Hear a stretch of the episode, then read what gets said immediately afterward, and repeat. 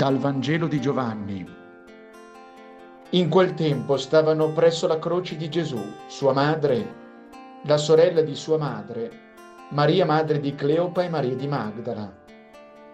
Gesù allora vedendo la madre e accanto a lei il discepolo che egli amava, disse alla madre, Donna, ecco tuo figlio. Poi disse al discepolo, ecco tua madre e da quell'ora il discepolo l'accolse con sé.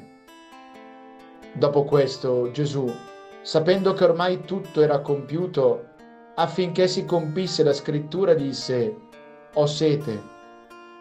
Vi era lì un vaso pieno di aceto. Posero perciò una spugna imbevuta di aceto in cima a una canna e gliela accostarono alla bocca. Dopo aver preso l'aceto, Gesù disse, è compiuto. E chinato il capo, consegnò lo spirito.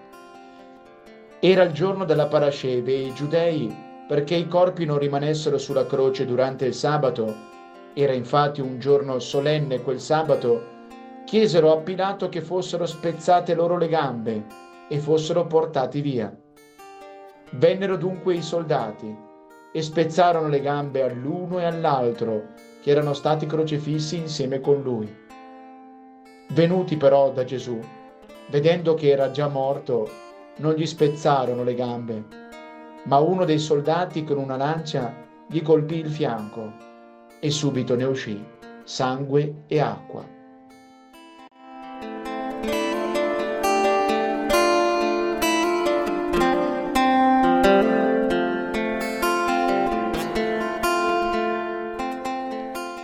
Oggi la Chiesa ci fa vivere la memoria di Maria, madre della Chiesa.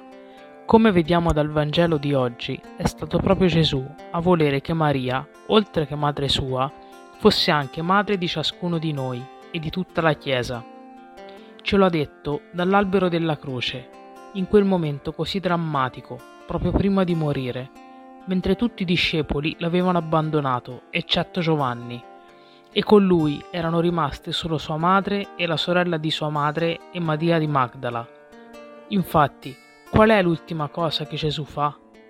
Dice a sua madre Maria, indicando Giovanni, ecco tuo figlio, e poi dice a Giovanni, ecco tua madre.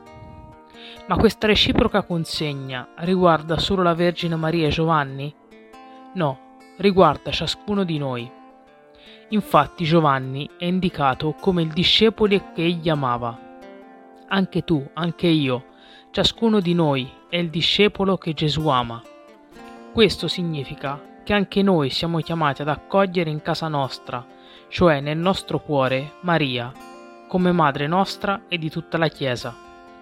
Siamo invitati a guardare lei, proprio come una madre, a dirle le nostre necessità, nella certezza che come una buona mamma non mancherà di rivolgersi al figlio suo, perché agisca per il nostro vero bene e ci dia ciò che veramente ci occorre per vivere.